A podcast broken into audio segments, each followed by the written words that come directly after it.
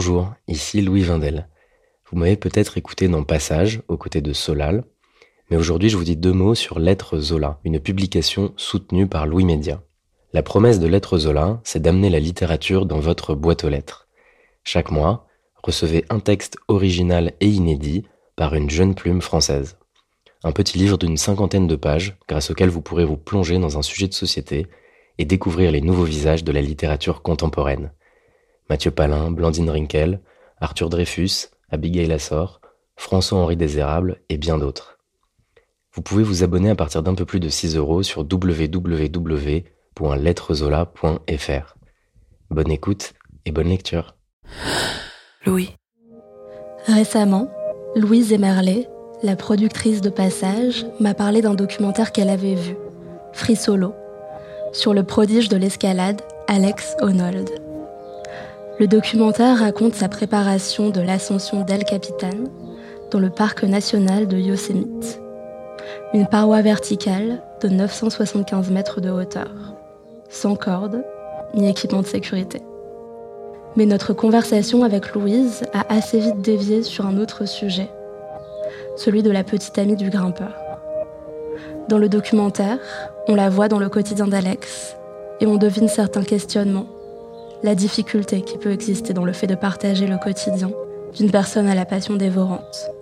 Et cela pose surtout une question. Comment fait-on pour être en couple avec une personne dont la passion le met potentiellement en danger de mort?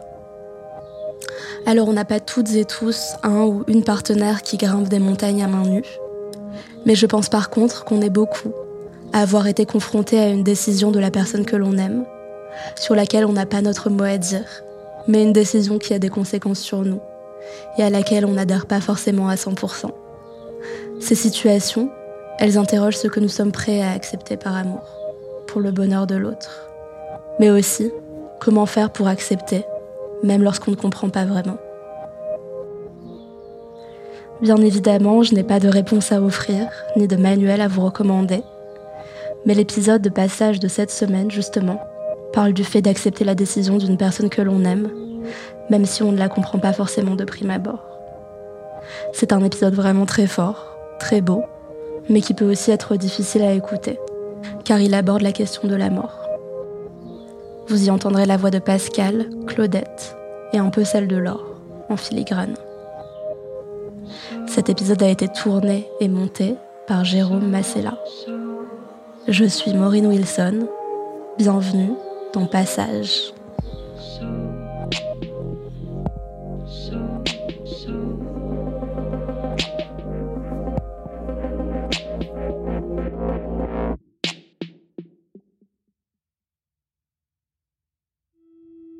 Par amour, on fait les choses euh, qu'on ne pensait pas faire un jour. Beaucoup de gens me disent qu'ils n'auraient pas pu faire ce geste. Moi, je me suis posé la question une fois pour toutes euh, en me demandant si ce que je faisais était quelque chose de bien. J'ai répondu oui. Euh, et euh, je me suis posé la question une seule fois. Je ne me la repose plus maintenant. Pour moi, c'est encore irréaliste. Des fois, je me dis, qu'est-ce que tu as fait? Comment tu as fait? Ce sont les gens qui viennent vers moi, c'est jamais moi qui vais les solliciter. Je ne fais que répondre à des demandes qui viennent de l'extérieur. Je rencontre Laure en 1999 par l'intermédiaire du sport de nos enfants, le foot. On a la quarantaine, on a deux enfants. On résidait dans la même ville, ensemble, chez nous. On était proches, hein, on était à deux bâtiments près. Hein. On apprend à se connaître, euh, on emménage ensemble euh, quelques mois après. On a la chance d'être au cœur du vignoble en Bourgogne, en Côte d'Or, donc euh, on a tout autour de nous. Hein. En 2007, on prévoit de se marier en avril avec toute la famille et les amis. Et malheureusement, on lui a détecté une tumeur au cerveau qui était très mal placée sur le, tronc cérébral. Mais le mariage, on a dû l'annuler. Avant de passer sur sa table d'opération, elle voulait porter mon nom. Elle s'est renseignée auprès de la mairie pour pouvoir euh, se marier en tête à tête, mais sans malheureusement la famille. Elle m'appelle le mercredi, elle me dit Doudou, on va se marier vendredi. On va à la mairie le vendredi, je lui passe la bague au doigt et malheureusement, le dimanche, il a fallu que je lui rôte la bague pour cause opération. Elle est restée euh, plusieurs mois à l'hôpital avec beaucoup de séquelles puisqu'elle a eu une paralysie faciale du côté droit. Donc elle a perdu l'usage d'une oreille, euh, de l'ouïe, euh, l'œil qui était paralysé, sa mâchoire paralysée. Un mois plus tard, on lui a refait une opération pour la chirurgie réparatrice pour rétablir son, son œil. Deux, trois mois plus tard, elle est revenue à son domicile et c'est là qu'elle s'est rebattue pour euh, faire de l'orthophonisme, pour apprendre à parler parce qu'elle ne pouvait plus parler, elle avait la mâchoire un peu euh, décalée. Euh. J'ai toujours accompagné partout où elle devait aller. Je l'aidais à sortir dans la rue, à marcher comme elle pouvait. Je la tenais, je la soutenais. On allait s'asseoir, prenait une chaise, s'asseoir au soleil quand il y avait le soleil. Elle a besoin de, quelqu'un auprès d'elle, quoi. En 2017, elle subit une opération, euh, on va dire, de, la paupière. Mais c'est là, euh, malheureusement, qu'elle a ressenti des gros problèmes à sa paupière, des, des, brûlures, des coups d'électricité, ça en permanence. Il a fallu qu'elle arrête de, travailler, euh, allonger en permanence sur le canapé, trouver une, solution, trouver le remède miracle. Elle est passée par l'hypnose, elle est passée par le euh, cannabis thérapeutique euh, qu'elle faisait venir de Belgique. Euh, ça n'empêche pas de tous les jours aller faire sa marche quotidienne dans les vignes. voilà, on pouvait pas savoir ce qui allait se passer le lendemain. Entre 2017 et 2019, je la vois vraiment souffrir. Le 13 décembre 2019, j'ai reçu un appel d'une dame que je ne connaissais pas, qui s'appelait Laure. Tout de suite, elle me parle de sa situation médicale, me dit qu'elle a été opérée au niveau de la tête, qu'elle souffre énormément, mais que ça ne se voit pas, que l'entourage ne se rend pas bien compte de ce qu'elle endure. Moi, j'habite à Longwy, à Meurthe-et-Moselle. J'habite à 7 km de deux frontières, la belge et la luxembourgeoise, deux pays qui ont dépénalisé le droit à l'euthanasie, euh, la Belgique en 2002 et le Luxembourg en 2009 qu'en 1987, j'ai lu un article dans un journal féminin, c'était Femmes d'aujourd'hui, et on voyait euh, une dame euh, âgée en premier plan, et à l'arrière, euh, allongée sur une civière, on voyait le corps d'un homme qui était flouté. Cette dame était poursuivie devant la justice pour avoir euh, aidé son mari à mourir. Elle avait 83 ans, son mari avait 87 ans, et j'avais trouvé euh, ça tellement injuste parce qu'il était en phase terminale d'un cancer. Et euh, à la fin de l'article, il y avait l'adresse de la DMD. C'est l'Association pour le droit de mourir dans la dignité. Pendant euh, deux, trois ans, j'ai été une simple adhérente. En tant qu'adhérente, on recevait un bulletin euh, trimestriel qui était établi par euh, la déléguée départementale. Et dans ce bulletin, elle expliquait que si quelqu'un trouvait une salle dans le PIO, puisqu'on est quand même séparé de Nancy de 120 km, elle viendrait faire une, une réunion à Longwy. Et ça s'est bien passé entre nous, on s'est très bien entendu. L'année suivante, on a renouvelé l'expérience, on a fait la même chose et puis euh, la troisième année, elle m'a dit bah c'est toi qui vas parler. Et puis voilà, j'avais le pied à l'étrier. Et à partir de ce moment-là, j'ai été beaucoup plus engagée au niveau de la DMD.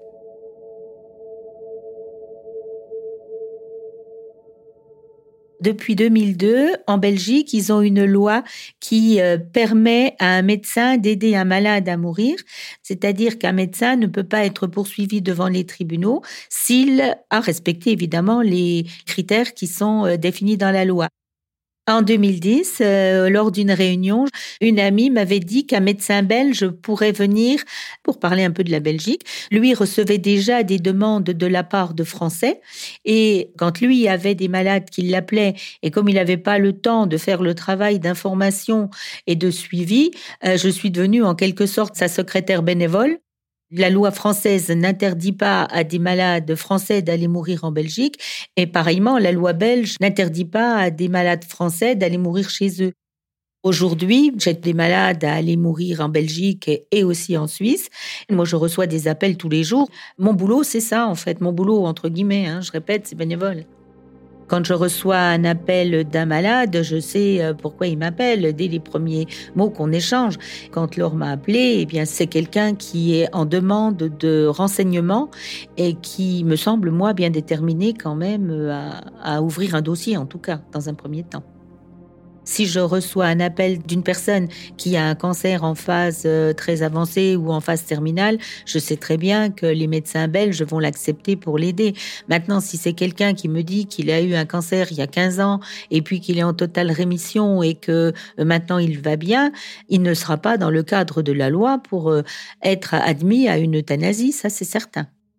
Dans le cas de Laure, euh, elle, elle avait une tumeur au cerveau et, et je pense qu'elle entre dans le cadre de la loi belge. Je lui dis que je vais pouvoir l'aider et, la prendre en charge en fait. Laure commence à me parler un petit peu d'une personne dénommée Claudette? Comme elle était souvent au téléphone, moi, ça ne m'interpellait pas trop.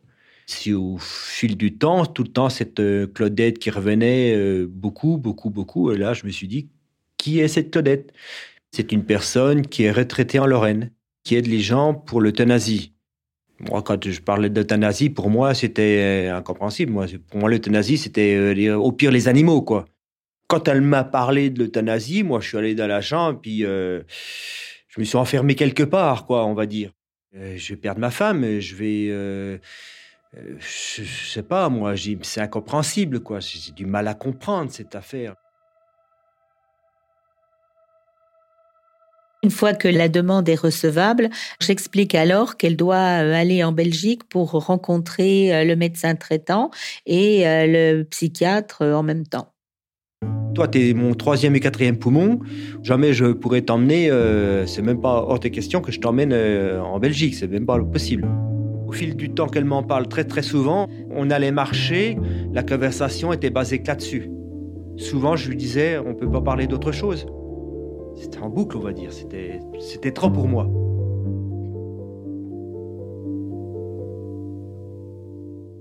Début janvier, elle me rappelle pour me dire que son mari n'est pas d'accord avec son projet et à partir de ce moment-là, elle va m'appeler beaucoup plus souvent pour euh, tenter, je pense, euh, de trouver un soutien et puis d'avancer quand même et de voir avec moi ce que je peux lui proposer comme solution pour l'amener à accepter de l'accompagner en Belgique parce que c'est important quand même que lui euh, soit là pour entendre ce que ce qu'elle est là à dire au médecin.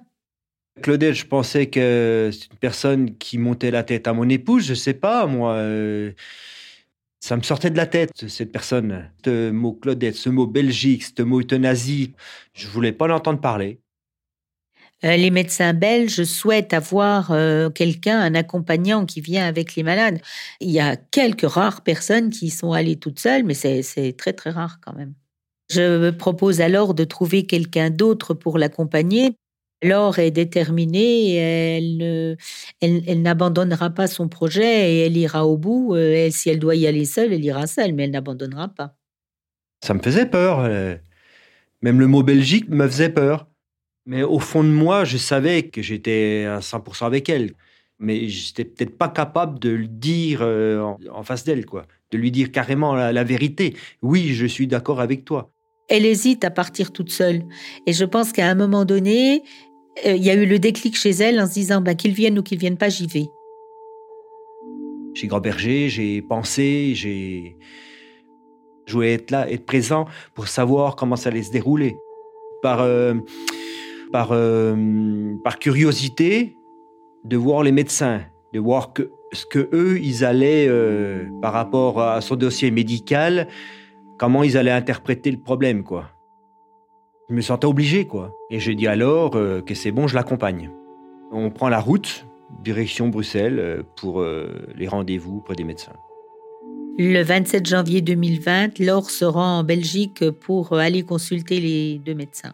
Je suis contente que son mari ait accepté de l'accompagner parce que elle est soutenue dans cette épreuve et c'est très important pour elle aussi. Le médecin traitant, je donne un rendez-vous à 11 heures et euh, un rendez-vous avec le médecin psychiatre en début d'après-midi. Une fois que le médecin euh, a le patient devant lui, il va euh, regarder s'il est bien dans le cadre de la loi. Premièrement, que c'est lui qui demande à être aidé à mourir et personne d'autre que lui ne peut faire la demande. Le deuxième critère, c'est qu'il soit atteint d'une maladie grave et incurable. Et la troisième des conditions, c'est que cette maladie grave et incurable entraîne des souffrances physiques ou psychiques inapaisables. Le médecin demande au patient de signer une demande d'euthanasie écrite.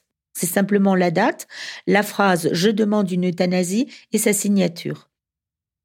Docteur Delotte, il nous a accueillis dans son bureau. Donc euh, Laure a dévoilé tout son dossier médical. Ça a duré une demi-heure. Et moi, j'étais à côté d'elle et là, j'avais les larmes aux yeux de l'entendre parler, euh, de tout euh, dévoiler, son mal, son mal-être. Et le docteur Delotte, lui, il parlait pas. Moi, j'étais dans un coin, j'étais les larmes aux yeux de les voir comme ça. On ne dit pas la même chose euh, à son médecin qu'on dit à ses proches, et le médecin pose des questions sur la pathologie, sur le ressenti, sur les souffrances, et c'est pas obligatoire que le proche soit au courant de tout ça.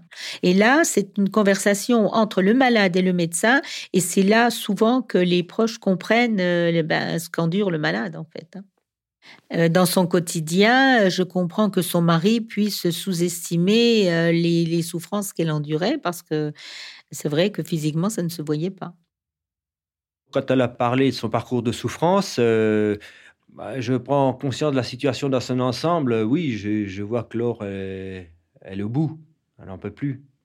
On n'allait plus au restaurant. Euh, Laure ne pouvait plus conduire. Elle, adorait faire les courses. Elle, elle allait même plus dans les grandes surfaces parce qu'elle était agressive par la lumière. Euh, donc tout ça, c'était pas une vie.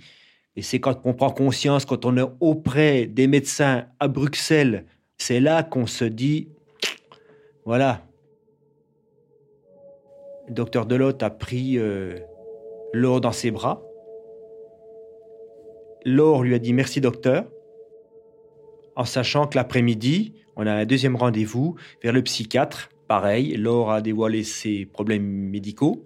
Le psychiatre m'a dit Qu'est-ce que vous en pensez? Ben, J'ai dit Moi, j'en passe, euh, j'adore plus ma femme plus que tout. Il a senti que j'étais pas d'accord. Il l'a notifié. Mais bon, par la force des choses, moi, j'ai pas pu les contrer. Hein. L'accord de la famille n'est pas indispensable. Non, dans la loi belge, la famille n'a pas son mot à dire. C'est uniquement euh, le malade qui demande euh, une euthanasie et on ne demande la vie que de, de lui. Mais le soutien est très très important parce qu'on imagine bien que se retrouver tout seul face à la mort qui approche, c'est pas quelque chose qui est très rigolo. Hein. Le psychiatre a demandé alors quand est-ce que vous voudrez euh, pratiquer l'euthanasie? Laure, elle a dit le plus rapidement possible. Donc le psychiatre s'est dit, bon, ben, Madame Brizard, euh, on vous donnera une réponse euh, prochainement. Il y a des personnes qui vont consulter les médecins en Belgique et qui ne vont pas demander une aide à mourir dans les mois qui viennent ou dans les années qui viennent.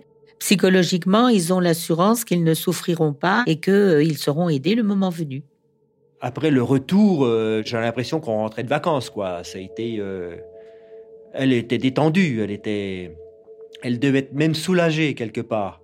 Mais on savait qu'on allait rentrer à notre domicile tous les deux. Après, les jours ont continué. Euh, voilà, moi j'ai repris le travail. et puis bon, avec Laure, ben, on était plus tactile, on se touchait plus parce qu'elle-même de ce côté la, discussion était toujours la même. Hein. C'était l'euthanasie, c'était la Belgique, c'était voilà, c'était ça. Hein. Et on attendait surtout euh, la réponse euh, des médecins. Quelques jours après euh, avoir été consulter les médecins en Belgique, Laure me téléphone pour me dire qu'elle a été reçue par les deux médecins d'une façon vraiment très humaine, très très très bien. Elle est vraiment reconnaissante envers ces médecins qui l'ont écoutée quelques semaines après, on reçoit la réponse favorable, sans surprise. À partir de ce moment-là, euh, il faut qu'il s'écoule un mois de délai, mais qu'un euh, mois après, elle pourra demander à ce qu'une date soit fixée pour avoir une euthanasie. Ben, moi, je suis, je vais dire, contente. Il y a des mots qui ne s'appliquent pas bien à ces situations-là, mais je suis contente pour elle qu'elle ait eu ce qu'elle voulait. En fait, c'est elle qui voulait euh, avoir cette confirmation d'aide possible un jour. Et à partir de là, on a pris rendez-vous en pompe funèbre à Dole. On a choisi son urne. C'est irréaliste. Elle m'a montré tout ce qui était euh, banque, assurance. Il euh, fallait avancer.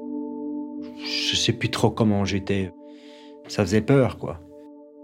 Mi-mars, je reçois un appel de l'or qui euh, me demande si je peux voir avec les médecins pour fixer une date. Je ne suis pas trop surprise. Les gens me contactent pour ça. Le début de leur appel initial, c'est pour ça. Donc, euh, pour beaucoup de personnes, c'est la continuation de ce qu'ils ont engagé. Je lui dis que je vais euh, voir avec les médecins pour euh, trouver une date. Moi, je n'ai aucune décision à prendre. Je ne peux pas rentrer dans l'histoire. Dans l'histoire, c'est la sienne et c'est elle qui demande à ce qu'une date soit fixée. Moi, je fais que l'exécuter. Moi, je contacte le médecin traitant qui lui-même va prendre euh, contact avec le professeur hospitalier afin qu'il euh, fixe une date en fonction des disponibilités de son service, puisque ça se passe dans un hôpital. Quelques jours plus tard, je rappelle Laure pour euh, lui indiquer la date. Une après-midi, je me promenais avec Laure, main dans la main, et puis son téléphone a sonné. Elle me dit c'est Claudette. Et c'est là que moi, je me suis mis un peu à l'écart. J'ai dit, ben voilà, alors ça y est, j'ai la date. Le médecin m'a donné la date. J'ai pas, j'ai pas d'autre voix que ma voix normale, ni l'annonce normale, quoi. Et c'est là qu'elle m'a dit, Doudou, Doudou, Doudou, on a rendez-vous. Euh, voilà, la date était prononcée. Le rendez-vous est fixé au 15 avril 2020 euh, vers 11 h C'est-à-dire dans huit jours. Je l'ai regardé, on s'est regardé. Laure, euh, je pense que Laure était même soulagée, je pense. Soulagée, elle a eu sa date. Nous, on ne s'imagine pas que c'est leur délivrance à eux. Nous, on s'imagine que ça va être une catastrophe de leur annoncer la date. C'est ce que les bien portants ne peuvent pas comprendre, c'est que c'est ce qu'ils attendent et que c'est une délivrance pour eux. Ils sont allés au bout du bout, ils ont résisté autant qu'ils ont pu, mais euh, au bout d'un moment, on ne peut plus euh, dire à quelqu'un qu'il faut qu'il se batte. Et souvent, ils auraient préféré que ça se passe même un petit peu avant. Du temps où j'essaie d'aider, j'essaie de prendre du recul et j'essaie de les aider au contraire à rester dans quelque chose qui est calme, qui est serein et qui euh, n'est pas dramatique en leur parlant, en étant le plus naturel, la plus naturelle possible, en, en dédramatisant par des mots. Je pleure jamais avec eux, jamais, parce que c'est pas leur apporter une aide que de m'effondrer non plus. C'est pas ça qu'ils cherchent. Hein. Et si euh, se mettent à pleurer à un moment donné, eh ben je laisse un petit blanc et avant de reprendre pour leur laisser aussi à eux le temps de reprendre leur euh, leur souffle. Et puis euh, je vais enchaîner sur peut-être quelque chose justement qui est de l'ordre de la technique de voilà pour pour faire passer ce moment-là à autre chose. Quoi. La logistique aide à franchir les étapes. Je pense que c'est ça. Après, on est rentré, puis voilà quoi. Laure me dit Doudou, euh, mets-toi en relation avec Claudette, de chercher un hôtel, euh, l'endroit, le lieu, la Belgique, je ne connais pas. Très vite, on reparle logistique faut savoir si elle va aller à l'hôtel la veille ou bien si elle va rentrer directement à l'hôpital. Et tout ça doit se mettre en place. Je donne le nom de deux hôtels qui se trouvent tout près de l'hôpital parce que euh, dans Bruxelles, il y a des bouchons et on ne peut pas faire attendre le médecin hospitalier qui va aider. Moi, je me souviens une petite anecdote. On se promenait là, toujours euh, à proximité de notre domicile. On voit une personne qui est sur ce balcon qu'on connaît très très bien et Laure lui a fait, euh, avec ses doigts, euh, il a montré le chiffre de dire de 5, cest dire 5 jours. Je compte les jours, je me dis c'est dans 5 jours, c'est dans 4 jours, c'est demain. Et je me demande toujours ce qu'elle peut ressentir à ce moment-là. Et c'est vrai que ça ne me quitte pas. Souvent, on me demande si moi j'ai besoin d'un. Jusqu'à présent, j'en ai pas ressenti le besoin. Et il y a une, limite que je me suis fixée, c'est que si un jour je sens que j'ai besoin d'un j'arrêterai. On ne peut pas aider quelqu'un euh, correctement quand soi-même on n'est pas assez fort pour supporter la situation. Donc Laure, euh, si je me souviens bien, elle appelle déjà Cédric, son fils. Il a dit maman, bah, je vais venir te voir. Euh. Donc on l'a attendu, il est venu le matin. Et on a eu la surprise de voir son autre fils Romain avec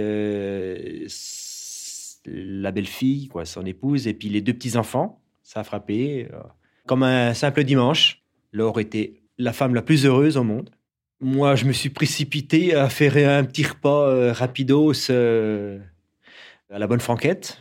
Au fil des conversations, je comprends bien que Laure est soulagée pour elle, mais qu'elle est triste du fait qu'elle va infliger euh, de la peine à ses enfants, à son mari, et que c'est compliqué quand même.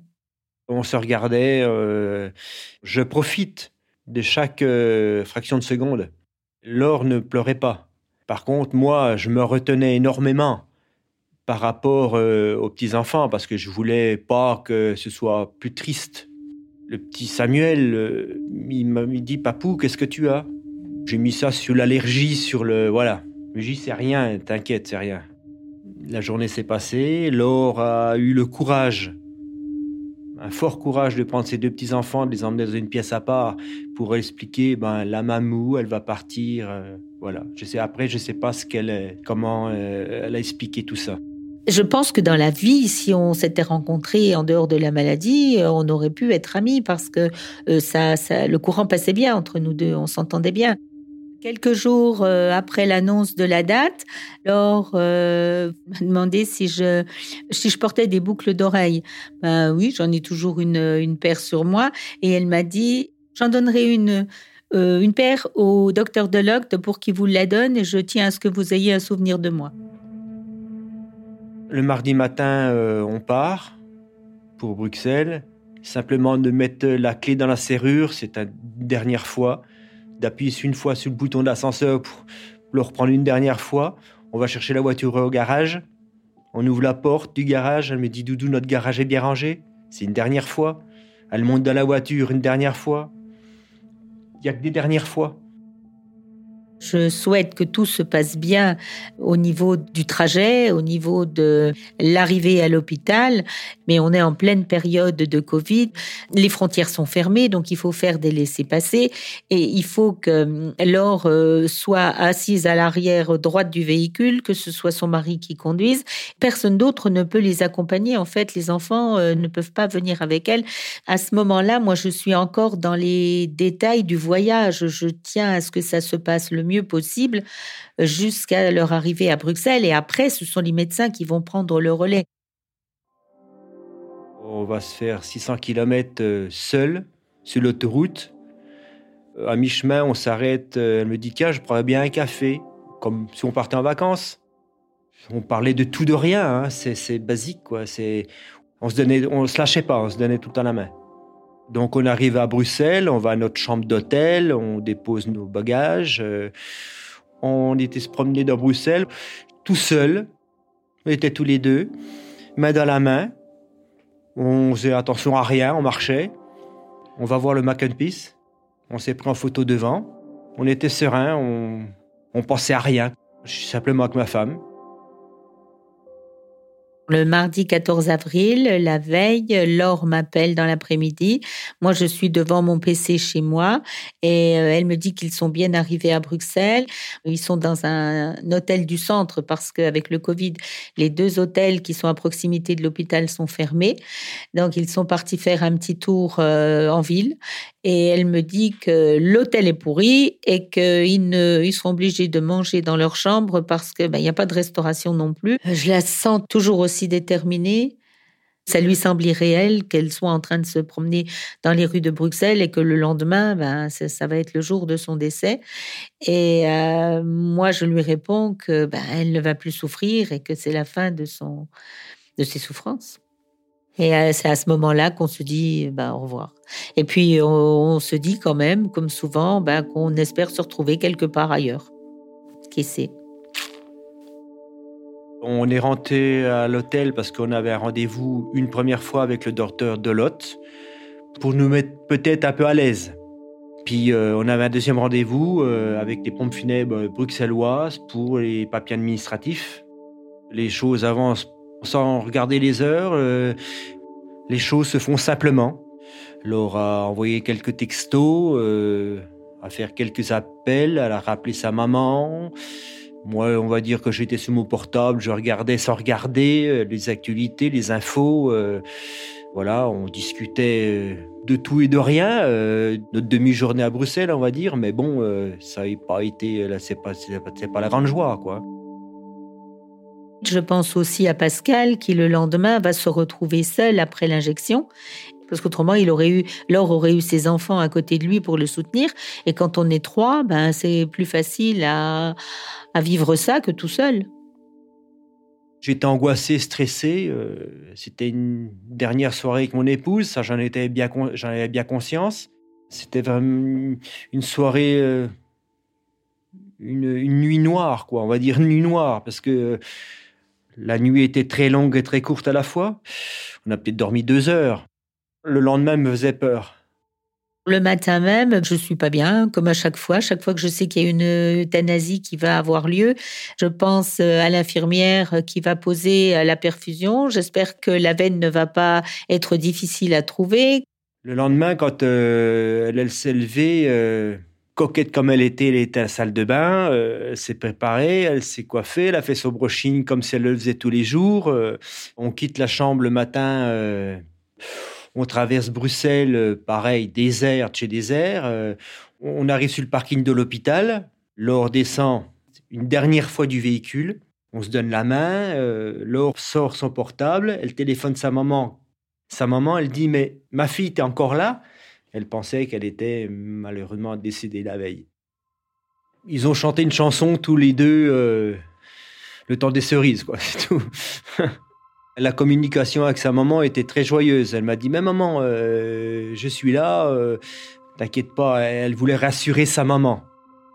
Ça m'a fait sourire de voir euh, Laure joyeuse chanter une chanson avec sa maman. Ça m'a même fait du bien de les voir rire. Je me mets à la place de la personne qui se dit il n'y a plus que quelques heures à vivre et j'espère que dans sa tête à elle, elle est bien. Moi, j'ai pas de doute. Euh, si, si euh, les personnes avaient eu un doute, elles ne seraient pas allées au bout de, de leur démarche. On rentre dans l'hôpital et Laure, là, j'ai senti que elle avait les jambes coupées. Donc elle m'a dit Doudou, euh, va me chercher un fauteuil. Donc j'étais chercher un fauteuil. Puis elle m'a demandé si je pouvais m'occuper des papiers administratifs à l'accueil. Donc c'est ce que j'ai fait. On rentre dans la chambre, l'infirmière lui dit bah, installez-vous. on avait trois heures devant nous. Hein. On se touchait la main, on s'embrassait. Euh, voilà, Laure a rappelé ses enfants, envoyé quelques textos une dernière fois à certaines personnes. Euh, puis voilà, les heures ont passé. Voilà, on parle des enfants, euh, la vie, de nous, qu'on a passé des bons moments. C'est une ambiance normale, voilà, sereine. Le jour de l'injection, la procédure se déroule en trois étapes. Premièrement, euh, c'est l'infirmière qui va intervenir pour poser la perfusion. Vers midi, l'infirmière est arrivée. Quand vous êtes tous les deux dans la chambre d'hôpital, que vous voyez la porte de la chambre euh, s'ouvrir, là, euh, ça fait mal déjà, ça, ça fait peur. Elle a demandé alors de s'allonger sur le lit. Alors à ce moment-là, le, produit létal n'est pas encore dans la perf. Hein. Euh, elle lui a tendu son bras gauche. Malheureusement, euh, elle a souffert une dernière fois alors parce que euh, l'infirmière ne trouvait pas le, sa veine. Donc elle lui a dit, bon, on va changer de bras. Allez, vous me faites souffrir, un petit brin d'humour de l'or, vous me faites souffrir encore une dernière fois. Elle lui a remis une perfusion sur le bras droit. Donc l'infirmière est ressortie. Deuxièmement, le docteur Deloc viendra demander au malade s'il n'a pas changé d'avis, s'il est toujours euh, décidé à demander une aide à mourir. Et puis, euh, c'est docteur Deloc qui est venu nous voir pour nous mettre à l'aise, on va dire. Puis s'excuser parce que le deuxième médecin belge avait du retard. Le docteur Deloc s'en va, laisse la famille avec le malade, le temps de se dire au revoir. Et troisièmement, l'euthanasie va être faite, donc le médecin va euh, appuyer sur la seringue pour que le produit létal puisse s'écouler dans les veines. Quatre, cinq minutes après, les deux médecins sont arrivés avec la piqûre dans la main.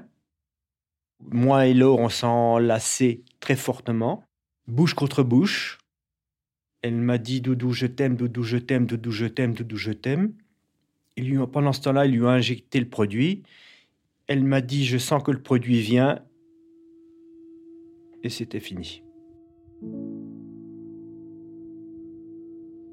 Je la serrais très fort, en fait. Le docteur Delotte, il m'a lassé.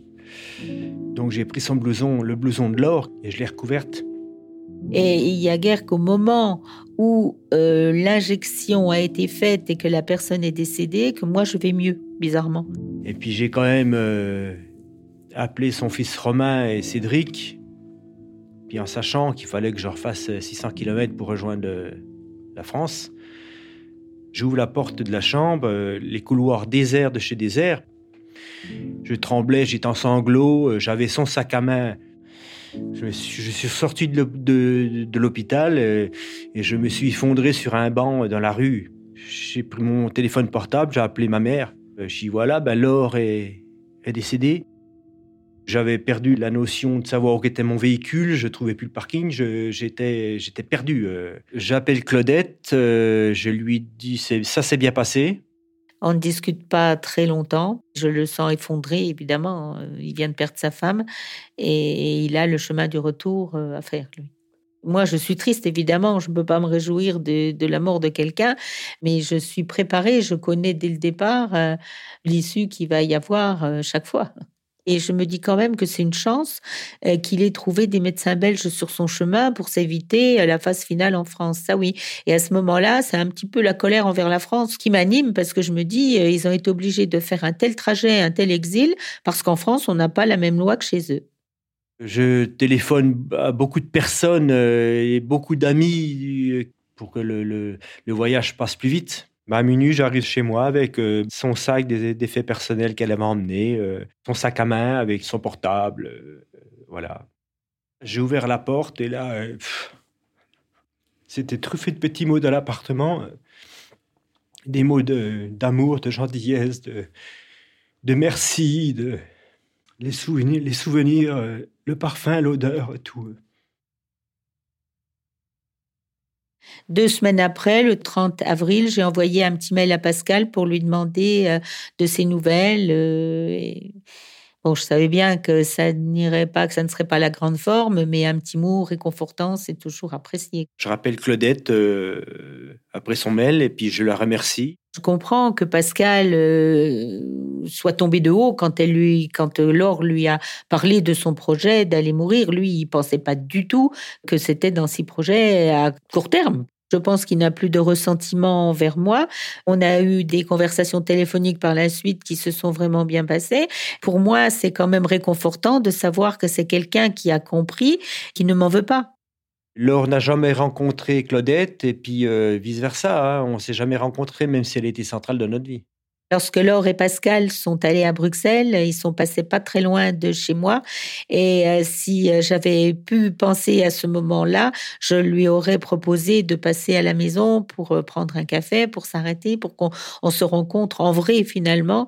Et c'est une occasion que j'ai ratée et que je regrette quand même beaucoup parce que, parce que j'aurais aimé la rencontrer vraiment. Euh, il y a quelques semaines, euh, le docteur Deloc est venu chez moi et euh, quand il m'a donné une petite boîte, je me demandais ce que c'était qu'il y avait à l'intérieur et il m'a dit que c'était les boucles d'oreilles que Laure lui avait confiées pour me les donner quand on se reverrait.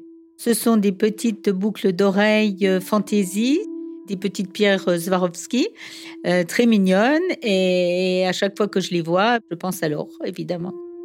Laure, forcément, euh, si elle a fait cet acte-là, c'est vraiment parce qu'elle ne pouvait plus. Euh, elle souffrait trop. Donc Claudette l'a aidé quelque part à, à plus souffrir. Je remercie euh, à Claudette de d'avoir permis à Laure de ne plus souffrir. Ben, et ça s'est fini comme ça. Voilà.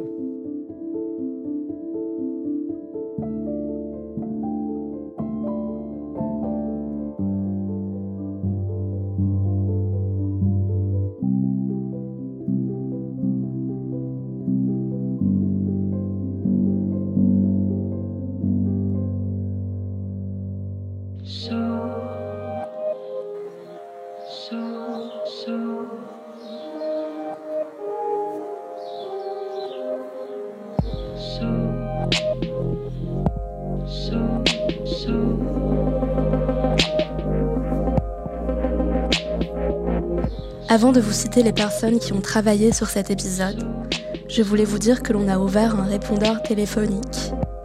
On aimerait vous entendre et partager vos histoires de boulot dans notre podcast Travail en cours.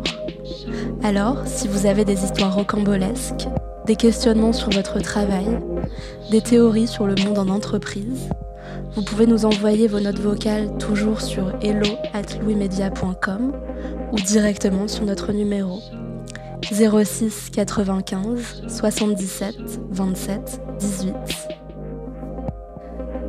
Cet épisode de passage a été tourné et monté par Jérôme Massella.